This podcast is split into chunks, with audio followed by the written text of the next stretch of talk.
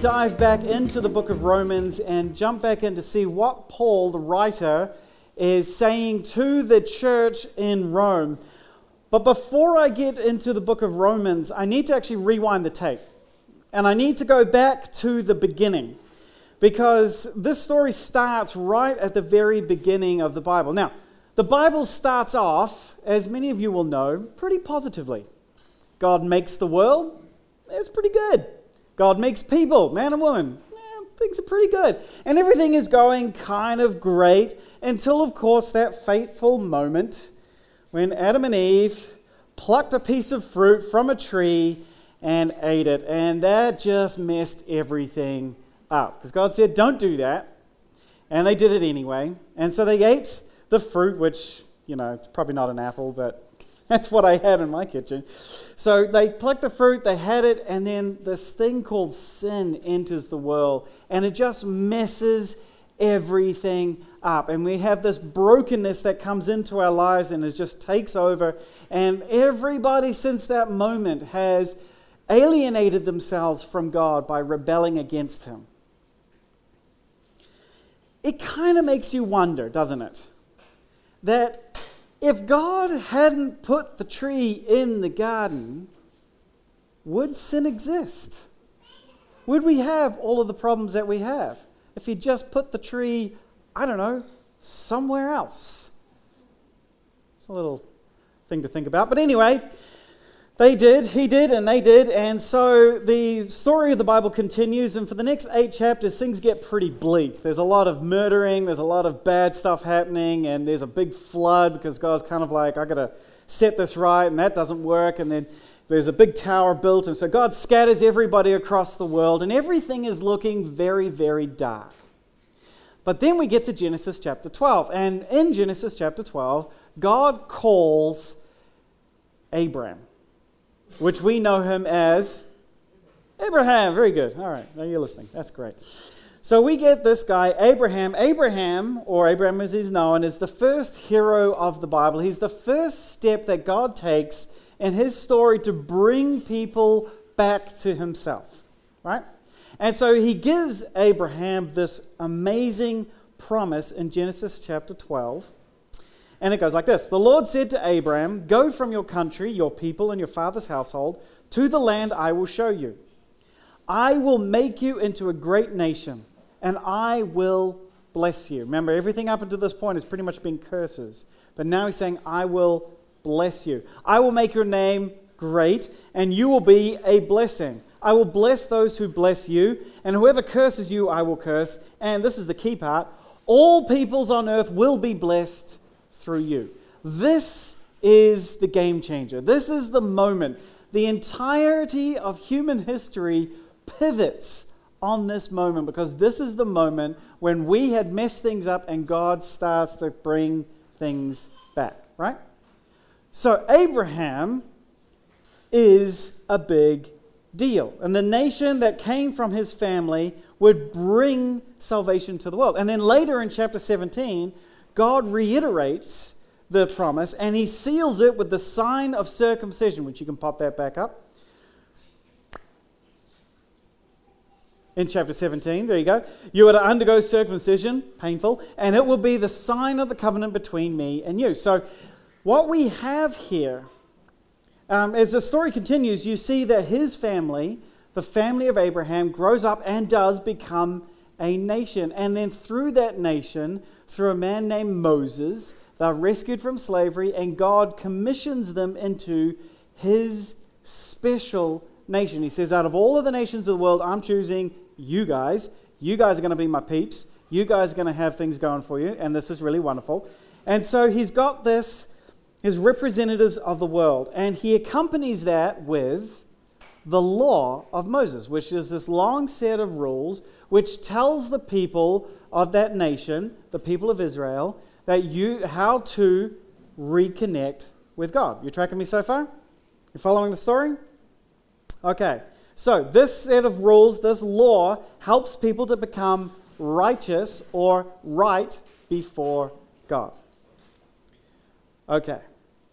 So, Abraham then becomes the father of the Jewish faith. He becomes this pivotal character.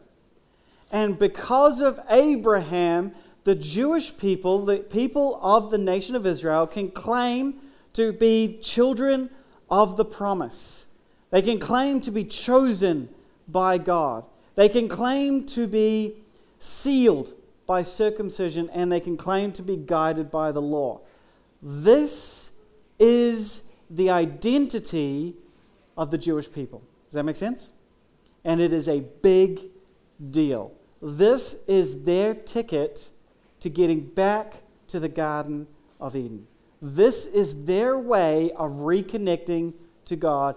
This is everything. Now comes along Paul. And Paul is writing the book of Romans, and he says to everybody, actually, no, that's not your ticket. Actually, the law, the circumcision, it's not what you need. We actually, that's not going to help you at all. We tried it, it failed, and he just pours cold water over all of this stuff. And he says, actually, what you need is faith. You need faith in Jesus. And by the way, anyone can have faith in Jesus. It's not just the Jewish people, it's anybody. And so this is good news for us, obviously, because, you know, we're mostly all Gentiles. So, you know, we, we actually benefit from this because we do not have a blood relation to Abraham. And so this is good for us. But can you imagine if you were a Jewish Christian? So you were part of the church in Rome, you had grown up with the heritage of Abraham and Moses and the law. This has been your whole life. This was your ticket. And you had accepted Jesus, but you're still trying to figure this out. And then this comes along, and Paul is telling you actually, none of this helps you get into the kingdom of God. And you've got to be starting to think, and maybe this question is starting to rise in your mind as well when you read the book of Romans, is this. If it's all about faith, then what the heck was the point of the whole Old Testament? What is the point of the Jewish tradition? What is the point in any of this stuff? Why have the law? Was the Jewish story, the narrative, the, the history, the tradition, the religion, all of it, is that pointless? Is it for nothing? Well, Paul must have heard you because he says right at the end of chapter 3, verse 31, he says, Do we then nullify the law by this faith? That's the same question. And he says, Not at all. Rather, we uphold the law. And then he immediately explains himself by going back to the story of Abraham. And so, chapter 4, the chapter that we're looking at today, he jumps back into the story of Abraham. This is what he says. He says, What shin, that's not a word. What then shall we say that Abraham, our forefather according to the flesh, discovered in this matter? If, in fact, Abraham was justified by works, he had something to boast about because, like I said, this guy was the, the real deal. He was the promise giver, he was the one who started it all off. He's the father of the nation. He would have something to boast about, but actually not before God because, as we said, none of this stuff actually helps us to become right with God. What does the scripture say? And then back in the Old Testament, it says, Abraham believed God and it was credited to him as righteousness. Adam uh, Abraham believed God and it was credited to him as righteousness. All right, now let's jump down to verse 9. He says, Is this blessedness, is this promise only for the circumcised or also for the uncircumcised? Is it just for the Jewish people or for all people? We have been saying that Abraham's faith was credited to him or given to him as righteousness under what circumstances was it credited? Was it after he was circumcised or before? It was not after, but before. And he received circumcision as a sign, a seal of that righteousness that he had by faith while he was still uncircumcised. So then, he is the father of all who believe but have not been circumcised in order that righteousness may be credited to them as well. And he is also the father of the circumcised, who not only are circumcised, but also follow in the footsteps of the faith that our father Abraham had before he was circumcised. All right. How are you going? Why say it simply when you can say it more complicated? This is Paul's ethos. This is what he likes to do. Okay, so hang on, we're not on that um, passage yet. So the Jewish Christians in Rome may have been feeling that with this idea of faith, Paul is tearing down the old Old Testament tradition, right? The whole Jewish tradition, he's saying, no, actually, we're going to throw that away and we're going to start a new thing. And in fact, a lot of Christians today believe the same thing, that it was just sort of torn down. But instead, what he is doing is he's not tearing it down, he is clarifying what the Old Testament covenant actually was. All right? And for him, the key is timing. When did this stuff happen? When did uh, Abraham when was he right with God and why? He was right with God not because he was circumcised, he was right with God before he was circumcised. Before the law came into effect, before there was a nation, before any of that sort of stuff, there was only one thing. And what was that? Faith. He believed God, and that made him right before him. So, what he is saying is the key to all of this, the key to everything is not the law, it's faith. It was always about faith. It was faith from the very beginning. Which again begs the question so, what's with the law? If it was all about faith, why did we need to have the law? Because it seemed to have caused more problems than it solved. It Didn't seem to be any good. It was a lot of rules. It was very restrictive. It was very harsh. Some of it is quite difficult to read. Why did he bring that into place? Well, again, Paul hears you. You've got a real good connection with Paul at the moment. This is great. So Paul jumps in. We're going to fast forward a little bit into chapter 7 now because he just he comes back and he answers this very question. Now, hold on to your seats here because he does get a little bit deep. But here we go. He says in verse 7 of chapter 7, he says, What shall we say then? Is the law sinful? Certainly not. Nevertheless, and this is key, I would not have known what sin was if it had not been for the law. For I would not have known what coveting really was if the law had not said, You shall not covet. But sin, seizing the opportunity afforded by the commandment, produced in me every kind of coveting. Uh, for apart from the law, sin was dead. For once I was alive apart from the law, but when the commandment came, sin sprang to life and I died. I found that the very commandment that was intended to bring life actually brought death. This is the story of the whole Old Testament. This is the story of everybody. For sin, seizing the opportunity afforded by the commandment, deceived me, and through the commandment, put me to death. So then, the law is holy and the commandment is holy, righteous, and good. Did that which was good then become death to me? By no means. Nevertheless, in order that sin might be recognized as sin, it used what was good to bring about my death, so that through the commandment, hey, Huxley, through the commandment, sin might become utterly sinful. All right, you catch that? You all good with this?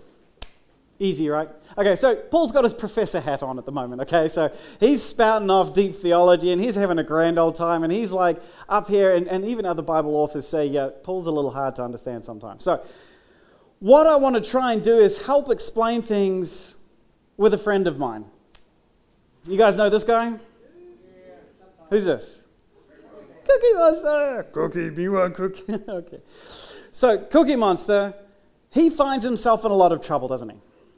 He gets himself into all sorts of messes because he keeps stealing everybody's cookies and he keeps making a mess on the carpet and he just gets into all sorts of problems because of cookies. He loves cookies. Now, let me ask you a question Would Cookie Monster be a monster if there were no cookies? Would Cookie Monster be a monster if there were no cookies? Is it the cookies that are the problem? Here's the thing He would never steal any cookies, he would never make a mess on the carpet, he would never be considered a monster, right? However, he would still want cookies. In his heart, he still wants cookies. And as soon as it appears, it springs to life and it takes over and causes all the problems. Yeah? Does that make sense? So, conventional wisdom would say, well, that's easy. Just don't give him any cookies. don't show him the cookies. No cookies, no temptation, no problem. Right?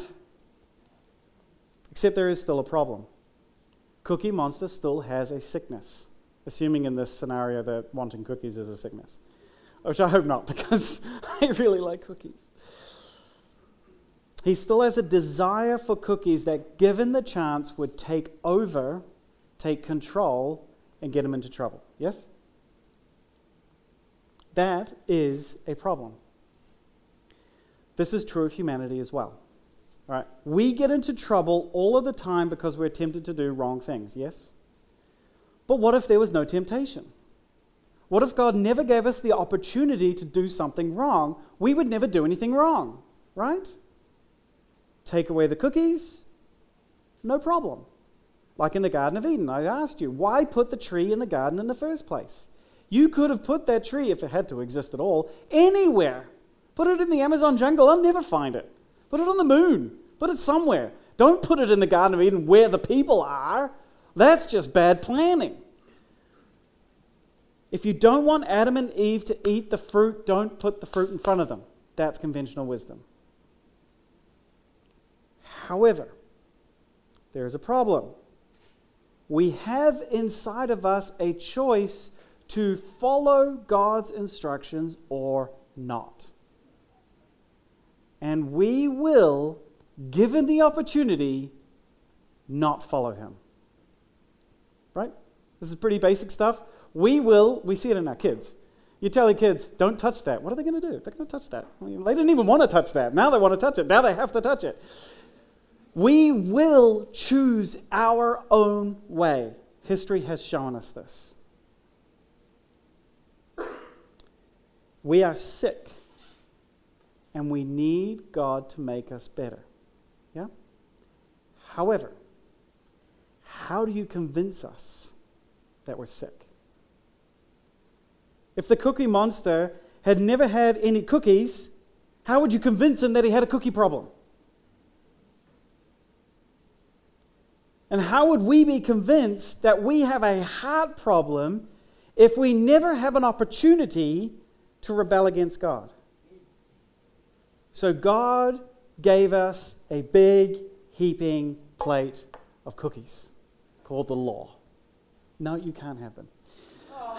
immediately, Ryder. Immediately he wants the cookies. I love that. The law is not the problem. The law simply shows us what our problem is. Does that make sense? Paul says, in fact, the, the law is good. It, it, the law is a picture of who God is. The law is, it shows us his heart. It shows us so much of the beauty of God, the way he wants us to love each other, the way he wants us to live in harmony with each other, all of that sort of stuff. The law is beautiful.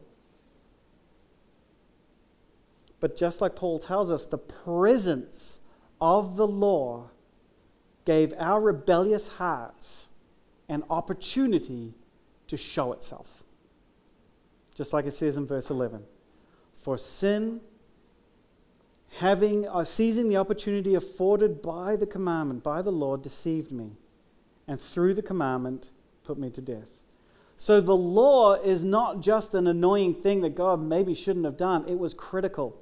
We needed the law. It was absolutely important because without the law, we would not know how sick we were. Right?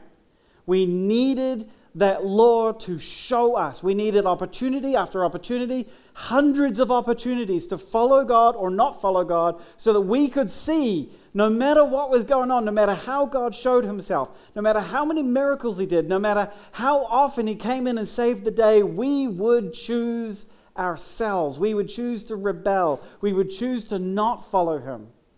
We needed to see that sickness in our hearts so that we would throw ourselves at God's feet and we would say to Him, We need you. We need you to help us. We need you to cure us. We need you to give us hope. We need you to give us something that is going to, to heal our hearts. We cannot do this by ourselves. We need that promise you gave us. We need something. Like he says um, in, in chapter 7, verse 24 What a wretched man I am, Paul says. Who will rescue me from this body that is subject to death? And that's the key. Thanks be to God who delivers me through Christ Jesus our Lord. The law, which showed me that I was broken, prompts me to dive into the hope that God had been giving us that there would be a Messiah, that there would be someone who would come to save us, there would be someone who would rescue us, someone who would take care of the problem. The law showed me how much I needed Him. And so that I put my trust in Him. I put myself in His hands because I cannot follow this. The law showed me that I needed what? Faith. So faith is not contrary to the law. Faith did not replace the law. Faith is what the law pointed us to. It started with faith, and the law was there to point us back to faith. That's the story. That's the story of the Old Testament. That's the story of what, what Paul is trying to see there. Can you see that? It's all about trusting God. All right, so you're probably thinking, well, thanks, Hamish. That was a nice little history lesson there. I appreciate that, but we're not under the law. That's kind of thousands of years ago, so what do we care? Well, first of all, you're welcome. Second of all, I think this is really important because, well, first, A, we still try to create laws for ourselves, don't we? We still try to live in a system of law. We talked about that a few weeks ago. We're still trying to create laws of, of rules of making ourselves right with Him. We almost want to put ourselves in a situation so that we can test ourselves and get right with God by ourselves. And again, God gives us this story to show us no, that's never going to happen. But also, I believe this shows us a little bit of the heart of what God is doing in our lives now. We may not have the law anymore, but I still believe God operates in our lives in a very similar way. Things that He lets happen in our lives, situations He allows to come into us, temptations He does not tempt us, but He certainly allows temptation to come into our lives so that we will once again see our need for Him. Does that make sense? So you may be having a bit of a rough time right now. You may be facing a situation where you are tempted to just give up. I've had conversations with people who just, there's so much going on in their life and it is just so horrible and it's just so hard and they're just, I just don't know if I can keep carrying on. I'm sorry you're facing that. I really am. And I don't mean that this is the reason why you are facing these situations. This is, this, I, I don't pretend to know the, the mind of God. But I do know that He is going to use this situation to remind you that there is nothing you can do but trust Him. Faith is the key. Faith brings you to the right place before God. Putting our lives in His hands, it's going to take us all the way back to the Garden of Eden. takes us all the way back to that place where we were right with God, where we and God were walking side by side. It is not any laws, it is not any rules, it is going to only be trusting in God. That's our promise. That's what He wants to imprint on our hearts.